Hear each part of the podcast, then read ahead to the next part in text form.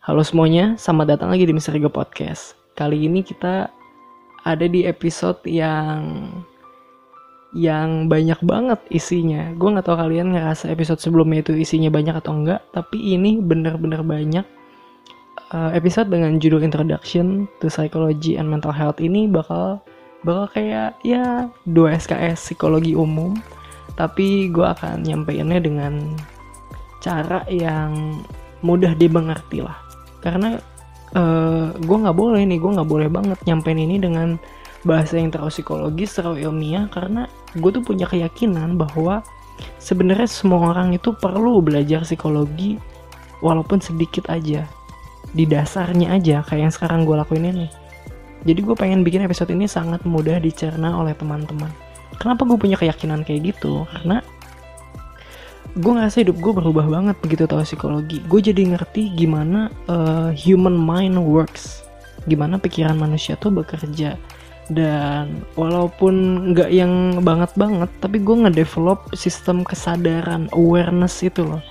Sejak gue belajar psikologi. Dan gue ngerasa banyak orang perlu makin makin aware sama dirinya sendiri.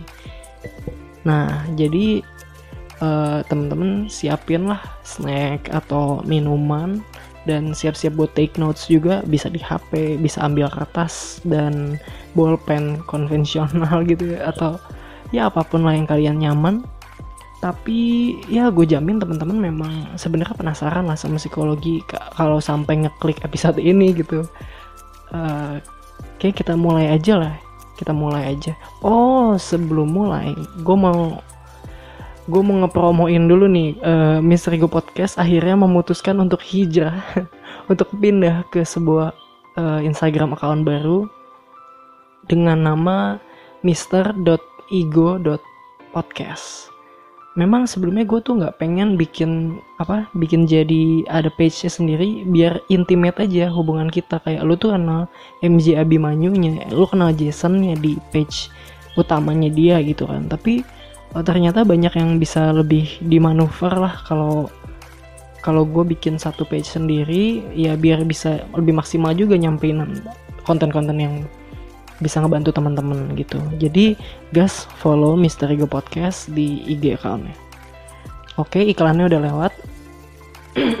Oke kita bahas ya. Jadi sebenarnya psikologi itu secara etimologis asik secara arti katanya uh, itu dipecah jadi psike dan logos. Psike ini artinya adalah jiwa dan logos artinya ilmu. Jadi bisa dibilang ilmu tentang jiwa. Tapi yang harus dipahami justru uh, adalah premis utamanya adalah si apa sih sebenarnya psikologi ini? Definisi utamanya dan uh, eh, gue wanti-wanti dulu nih ke teman-teman. Gak semua anak psikologi yang udah gue temuin bahkan sampai dia mahasiswa tua pun uh, bisa lancar gitu jawab apa itu psikologi? begitu ditanya. Nah gue juga waktu itu kepikiran kayak ih kenapa gue nggak paham ya? Jadi gue ngafalin pertama pertamanya tapi ternyata ngafalin nggak nggak bekerja dengan baik. Jadi gue coba untuk memahami. Sebenarnya psikologi itu kuncinya cuman kayak gini nih.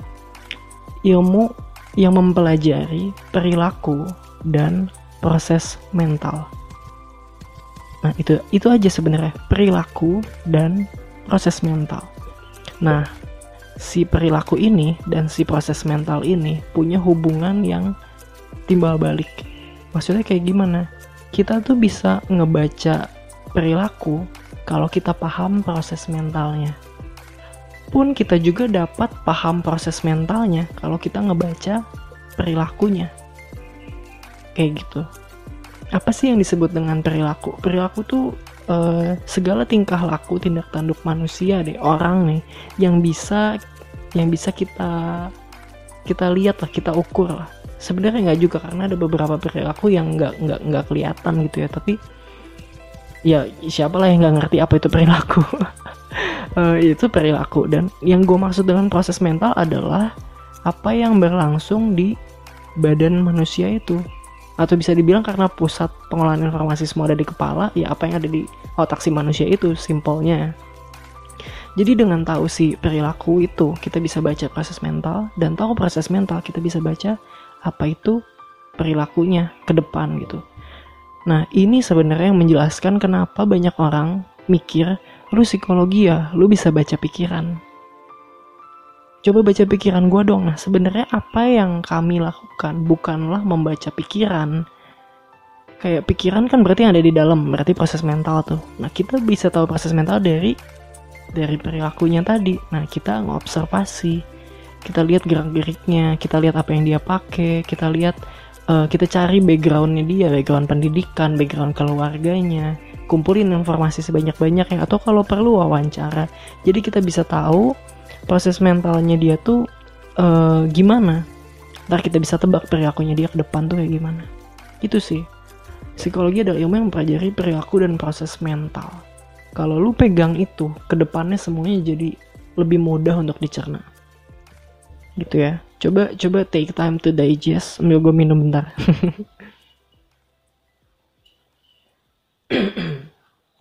nah uh, akhirnya ilmu ini tuh akan berkembang berkembang dan tumbuh jadi tiga aliran. Psikologi itu tumbuh jadi tiga aliran. Yang cara untuk melihatnya kacamatanya melihat peristiwa itu semua yang semua hal yang terjadi di dunia itu jadi beda. Karena alirannya juga dari awal udah beda gitu kan. Nah, aliran yang pertama muncul adalah disebut aliran psikoanalisa. Nah, nantinya nih ceritanya tuh kayak psikoanalisa ini dianggap kurang lengkap atau uh, kurang benar gitu. Sehingga melahirkan, jadi protes-protes itu akan melahirkan si aliran kedua. Aliran kedua pun dianggap kurang lengkap akan menghasilkan aliran ketiga singkat ceritanya kayak gitu tadi aliran pertama ada namanya psikoanalisa kita bahas dulu deh premis-premis utamanya psikoanalisa sebenarnya gampang sih memahami tiga tiga aliran ini. Tinggal kasih satu pertanyaan aja. Bagi kalian bagi aliran ini manusia itu siapa sih? Manusia itu dilihat sebagai apa sih?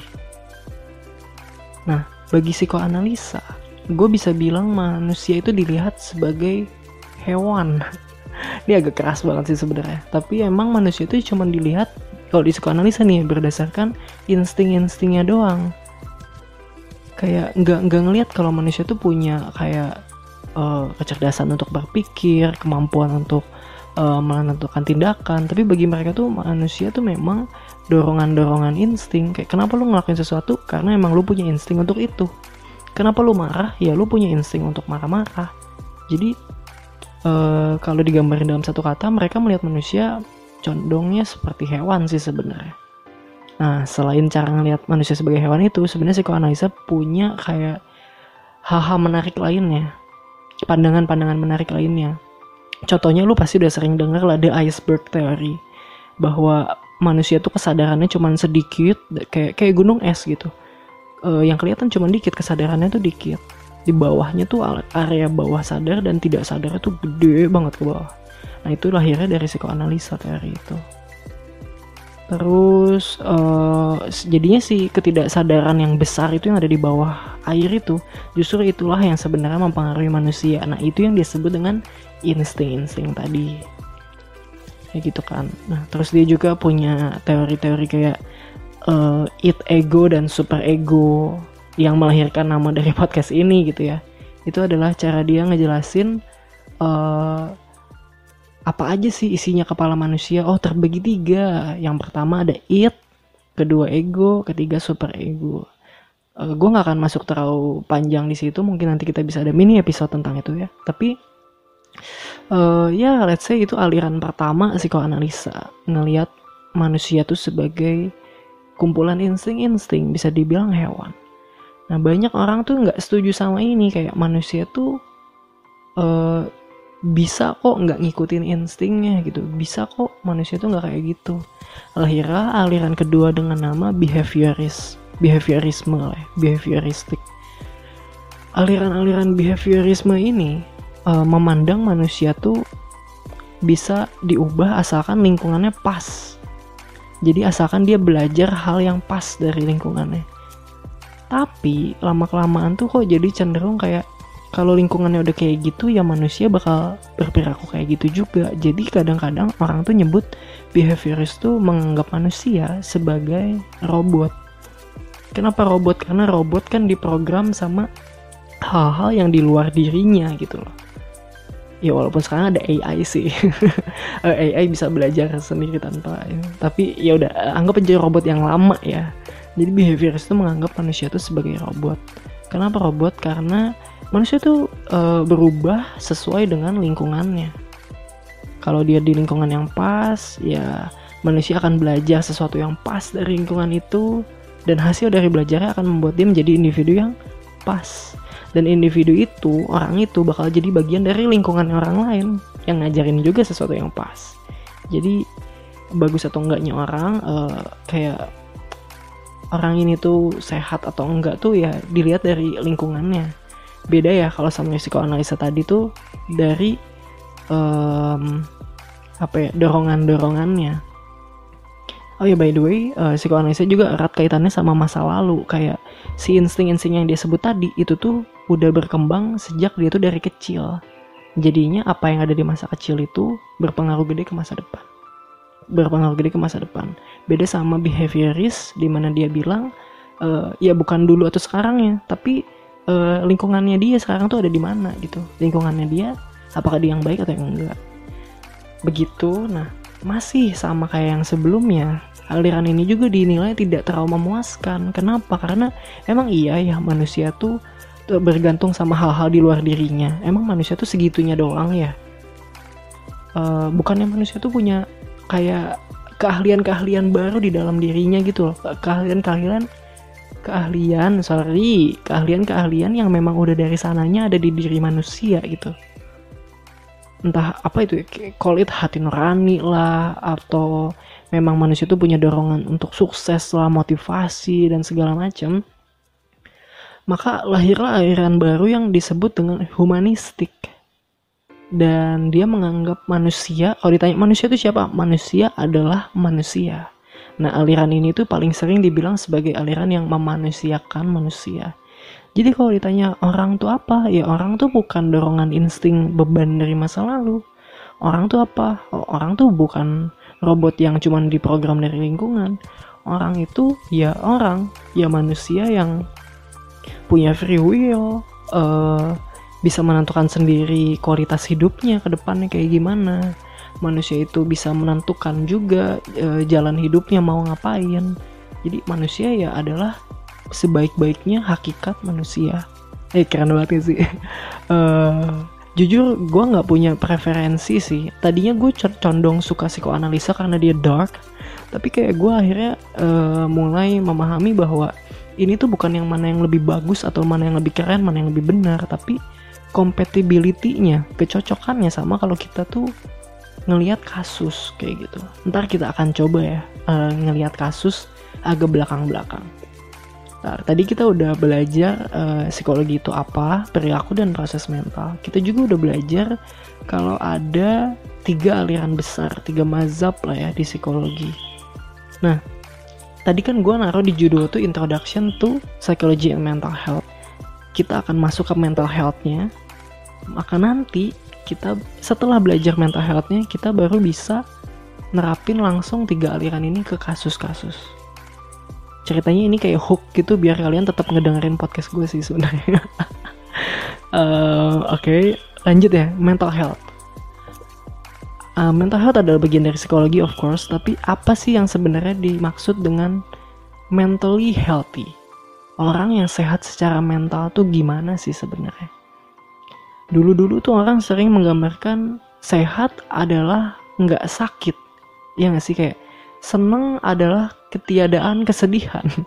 Jadi uh, mental health adalah uh, keadaan di mana kita nggak sakit mental. Sakit mental ada banyak. Kita tahu ada depresi ada uh, gangguan kepribadian. Ada ada banyak banget ya. Kayak nggak cukup lah kalau gue sebutin satu-satu ntar malah kita pengen gali satu-satu gue juga nggak tahan. Um, tapi yang pasti gue mau bilang bahwa sebenarnya mental health itu bukan cuman kita nggak sakit. Mental health bukan cuma kita nggak sakit tapi juga adalah bagaimana kita function berfungsi secara uh, seharusnya human being. We function properly lah kayak gitu ya jadi yang dimaksud dengan mental health adalah keadaan di mana orang nggak sakit dan juga bisa berfungsi secara optimal selayaknya manusia.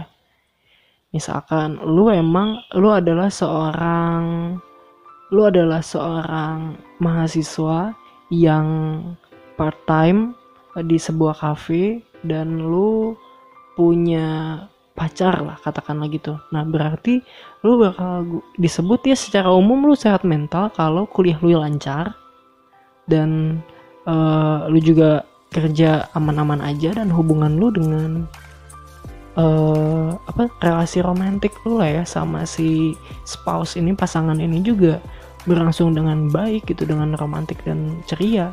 Maka lu berarti nggak nggak nggak sehat mental tapi lu juga optimal gitu functioning as a human being. Itu sih sebenarnya sehat mental. Nah uh, tadi gue bilang bahwa tiga aliran ini melihat satu peristiwa yang sama bisa berbeda-beda. Satu masalah yang sama bisa berbeda-beda. Dan inilah kita akan studi kasus. Gila udah kan berapa SKS itu di kasus anjir. Tapi gini-gini. Um, coba bayangin uh, kita mau lihat pakai psikoanalisa ya. Manusia adalah apa tadi? Manusia adalah dorongan-dorongan insting. Terus manusia juga lebih banyak didominasi oleh ketidaksadaran. Dan manusia juga terikat pada masa lalunya dia kayak gimana gitu kan. Terus kita ngelihat ada orang yang uh, katakanlah dia nggak bisa menyesuaikan diri lah sama lingkungan. Kayak ya jadikanlah gue contoh ya. gue datang dari Bandung gue pindah ke Solo yang secara umum mungkin dunianya lebih halus. Dunia uh, apa ya budaya hidup masyarakatnya lebih lebih halus lebih santai lebih gak ngegas lah ya. Bandung ngegas banget Bandung makanannya aja seblak coba lu bayangin. Tapi uh, ya bayangin ada seorang anak merantau tuh dari tempat seperti Bandung uh, metropolitan juga kan eh, metropolitan gak sih Bandung? Intinya kota besar pindah ke Solo yang notabene lebih lebih rileks lah ya kotanya lebih santun dan santuy. Nah uh, terus dia nggak bisa menyesuaikan diri. Dia kayak apa ya masih berapi-api lah terbawa sama lingkungannya yang kayak dulu dan akhirnya banyak konflik yang terjadi banyak gesekan karena lingkungan nggak nerima hal yang kayak gitu. Beda sama budaya lama eh budaya yang udah ada lama. Nah si psikoanalisa mungkin akan melihat ini sebagai oh anak ini punya insting untuk apa ya untuk marah gitu. Insting untuk meluapkan emosinya yang tidak tertahankan. Memang secara dari bawah sadar dia tuh susah untuk mengontrol gitu kalau udah kepantik dia udah nggak sepenuhnya sadar lagi. Dia dia udah di bawah sadar dan susah ngontrol dirinya ibaratnya. Mungkin hal ini ini ngomongin masa lalu ya mungkin hal ini berasal dari uh, ada fase-fase pertumbuhan awalnya yang tidak terpenuhi dengan maksimal gitu. Kayak mungkin dulu dia nggak bisa menyuarakan pendapatnya jadi cenderung tumbuh jadi anak yang keras atau atau gimana lah. Itu nggak usah terlalu jauh lah kita nggak uh, usah terlalu jauh kita tapi kita udah bisa dapat gambaran lah ya. Psikoanalisa ngelihat si anak yang marah-marah karena nggak bisa adjust ke lingkungan tuh kayak gimana. Sedangkan sedangkan nih behavioris akan cenderung ngelihat di lingkungannya. Coba deh behavioris kan tadi ngelihat manusia sebagai robot hasil pemrograman dari lingkungannya kayak apa kan? Ya udah dia akan berfokus pada lingkungan seperti apa yang anak ini dulu tumbuh? Kayak dia di SMA tuh kayak gimana? Dia di SMP tuh kayak gimana? Lingkungannya. Dan bedanya sama lingkungan yang sekarang tuh kayak gimana? Udah gitu uh, akan mendo uh, psikolog psikolog behavioris akan mendorong anak ini untuk antara dia ya udah pindah aja lingkungannya ke yang cocok sama kepribadiannya dia. Atau somehow bisa nggak lingkungannya ini di diminta untuk mengerti dia? Atau enggak ya kamunya bisa nggak untuk mengubah diri? Jadi ya udah aja sama lingkungan kamu. Jadi it's all about uh, the circle gitu. It's all about uh, gimana perilaku dari lingkungannya dia. Then terakhir kalau humanistik kan melihat manusia sebagai manusia. Manusia tuh putih sebenarnya. Kertas putih yang tadinya tidak tercoreng apa pun. Apa pun yang jelek itu berarti adalah uh, uh, itu tidak berarti orang ini tuh jelek juga. Jadi sebenarnya manusia tuh baik yang kayak gitu kan. Nah melihat si anak yang apa ya nggak bisa menyesuaikan diri dengan lingkungan ini mungkin psikolog-psikolog humanistik akan menggali lagi kayak kenapa kamu nggak bisa eh kenapa kamu marah in the first place? Oke okay, mungkin si anaknya akan cerita kayak ya soalnya mereka tuh eh, nggak uh, bener dalam mengelola organisasi. Harusnya kan bukan nyari apa yang gampang tapi apa yang paling bagus buat organisasi. Dan kayak oh uh, psikolognya ini akan ngarahin ke jadi apa sih yang sebenarnya benar bagi kamu? Menurut kamu apa arti sebuah kebenaran gitu kan? Oh ya kebenaran adalah ya emang yang seharusnya kayak gimana ya harus kayak gitu.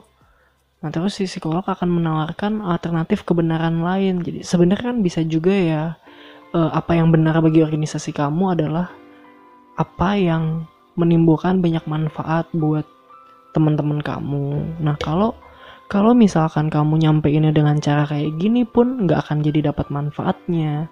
Mau nggak kamu yang mengubah diri kamu, biar kamu tuh balik lagi ke poin utama kamu, biar bisa memberikan manfaat. Jadi kayak dengan penuh kepercayaan bahwa si orang ini sebenarnya maksudnya baik kayak gitu. Karena emang harusnya manusia tuh di dalam dirinya ada virtue itu, ada kebaikan-kebaikan itu itu sih uh, kira-kira perbedaannya cukup signifikan kalau menurut gue ya dan tadi gue sebenarnya beruntung beruntung banget gue nemu contoh yang cocok diterapkan di tiga situasi di tiga aliran gitu ya. Karena seperti yang udah gue ceritain tadi nggak ada aliran mana yang bagus. Menurut gue nggak ada juga aliran mana yang benar tapi yang mana yang cocok sama si klien sehingga bisa paling cepet lah atau bisa paling tepat juga untuk me membuat dia tuh ya jangan lama-lama lah nggak sehat mental ibaratnya gitu. Soalnya banyak kasus-kasus di mana sebenarnya lebih cocok pakai humanistik atau sebenarnya lebih cocok pakai psikoanalisa. Contoh nih contoh ya. Kalau si si orangnya ini adalah hotshot CEO lah ibaratnya dia CEO dari perusahaan apa kayak emang daya pikirnya tuh wah mantep banget dan uh, tapi dia menghadapi satu masalah yang dia stuck terus gitu. Nah kalau gue ya jadi si psikolognya gue nggak akan ribet-ribet make uh, gak akan ribet-ribet gue make psikoanalisa atau behavioris sih. Kayak gue akan memanfaatkan keahlian yang sudah dia punya daya analisis daya pikir yang dia punya gue akan go for humanistic gue akan tanya ke dia lewat pertanyaan-pertanyaan simple tapi menggugah dari dalam dan akhirnya dia sendiri yang akan nemuin kenapa dia kayak gitu. Karena dari sanonya dia emang udah punya kebaikan-kebaikan itu gitu loh. Fakta bahwa dia belum bisa menemukan ada yang ngeblok. Nah gue akan arahkan dia untuk melewati blok itu ibaratnya. Tapi kalau misalkan gue berhadapan sama uh, apa ya misalkan anaknya masih usia remaja gitu. Anaknya usia remaja terus dia berantem terus sama teman sebayanya dan kayak nggak bisa menyesuaikan diri di kelas. Terus nggak nurut juga sama orang tuanya segala macam. Mungkin pendekatan gue akan lebih uh, behavioris sih. Karena untuk humanistik daya analisis si anak ini pun belum sepenuhnya terdevelop ya karena umurnya mungkin masih di bawah 17 tahun juga. Jadi gue nggak cocok pakai humanistik. Gue mungkin akan pakai behavioristik yang penuh dengan aturan kayak kamu ke lingkunganmu jangan kayak gini. Atau gue cari malah lingkungan yang isinya anak-anak yang apa ya bisa dibilang cocok lebih cocok lah sama dia. Kan kadang ada ya sekolah-sekolah yang memang sekolahnya tuh isinya tuh orang-orang yang kayak gimana. Nah, gue akan carikan yang lebih cocok. Terus uh, eh, gue ngasih tahu juga ke orang tuanya pola asuhnya ke dia kayak gimana biar lingkungan di, di, dilatih gitu lingkungannya dia tuh dari rumah dilatih. Gitu kan uh, mungkin kalau kasus-kasus yang lebih cocok sama psikoanalisa ya sebenarnya adalah kasus-kasus yang berat sih gue bilang. Kasus-kasus yang berat. Kayak misalkan dia setiap dalam hubungan romantisnya wah ini kita akan menghayal nih ya. orang yang dalam setiap hubungan romantisnya dia selalu gagal dengan satu pola yang sama di mana dia tuh terlalu dependent. Dia terlalu melekat sama si pasangannya. Dan pasangannya lama-lama nggak nyaman akhirnya itu jadi konflik dan putus putusnya juga penuh perjuangan karena dia nggak mau putus karena dia dependent banget sama nih orang. Kalau gue jadi psikolog psikoanalisa gitu ya gue ya, sih psikolog secara umum gue bakal ngelihat masalah ini mungkin dari sudut pandang psikoanalisa. Kayak apa yang terjadi di masa lalu sehingga lu tuh kalau nemu orang yang lu suka lu jadi dependent sama dia ada apa nih di masa lalu? Karena gue gue pernah baca ya pola hubungan kita sama pasangan sebenarnya akan cukup mengulangi pola hubungan kita sama orang tua. Secara tidak sadar tadi kan kuncinya udah banyak tuh.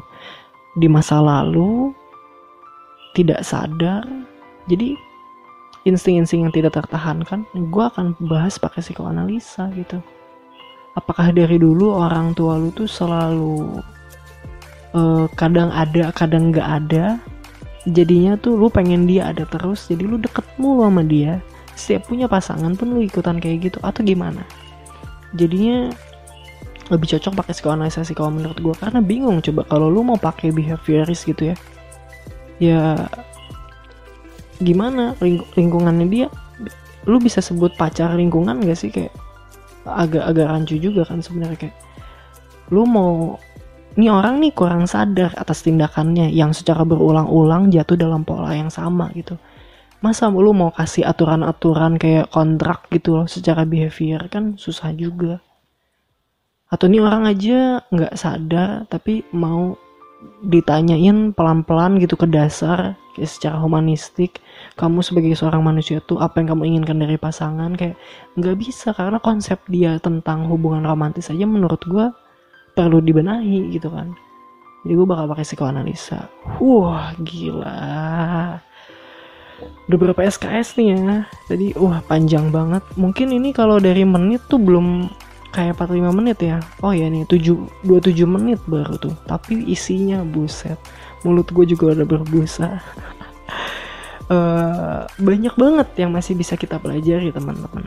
Tapi yang mau gue tekankan di sini adalah dengan teman-teman mengerti apa itu psikologi yakni melihat perilaku untuk mengetahui proses mental mengetahui proses mental untuk memprediksi atau meraba-raba perilakunya. Terus teman-teman juga tahu apa itu mental health secara umum gitu kan dan gimana kalian ngelihat case by case kayak tadi. Gue harap kalian bisa melihat satu peristiwa with an open mind. Setidaknya kalian akan tahu minimal ada tiga cara untuk melihat satu masalah kan ngelihat satu orang yang aneh atau freak yang kalian biasanya sebut kayak gitu uh, dengan tiga cara. Nah, justru ketika kita mulai memahami orang, kita akan lebih sedikit mendiskriminasi atau malah ngasih label ke dia kayak kenapa lu aneh, lu nggak jelas banget dah, lu freak atau apa pun itu. Karena kita udah terdorong untuk malah mau ngerti dia gitu loh gue ngerasa ini tuh beauty-nya dari psikologi sih. Ini keindahannya. Gue harap teman-teman bisa implementasiin apa yang kita lihat eh apa yang kita pelajari gitu. Ketika kalian melihat nanti ada peristiwa kayak gitu di hidup kalian. Atau mungkin kalian bisa refleksi ini tuh ke diri kalian sendiri. Tapi ya as usual gue nggak berharap podcast ini menjawab semua pertanyaan kalian Aku berharap masih ada banyak yang belum kejawab biar kalian gak berhenti-berhentinya ngegali. Dan gak berhenti-berhentinya mikir yang penting gitu ya. Uh, paling cukup sih dari gue. Jangan lupa follow um, podcast ini di Spotify dan juga follow akun baru kita di mister.ego.podcast di Instagram dan sebarin lah ya sebarin biar makin banyak yang follow kenapa kalian perlu nyebarin ya? Kenapa kalian perlu nyebarin? Karena kalian akan bikin gue lebih sehat mental. Kalian akan menjadi kalau kata orang behavioris nih lingkungan yang suportif buat gue gila ya aduh. Gue malah make ilmu untuk kepentingan pribadi dan bukan bersama anjir. Tapi ya kayak gitu. Uh, eh, gue beneran minta tolong gue seneng banget nih kayak tadi gue ngeliat sahabat lama gue ngeposting story uh, bilang bangga gitu ya gue bikin podcast gitu gitu gue ngebaca itu tuh kayak gue seneng banget gue ngerasa kayak didukung. Uh, ya gue bisa bilang berarti ya sahabat gue itu juga ikut memberikan kebaikan. Bukan ke gue doang tapi ke kalian. Lewat lewat perantara gitu kan ya lewat gue yang menjadi makin semangat. Ya paling gitu aja sih gue nggak mau terlalu banyak uh, bacot mengiklan dan meminta uh, paling gitu aja semoga kalian bisa dapetin bener-bener apa sih psikologi dan mental health itu Gue Jason Abimanyu, host kalian di Misteri Go Podcast, signing out. Nanti kita ketemu lagi di episode berikutnya. Bye-bye.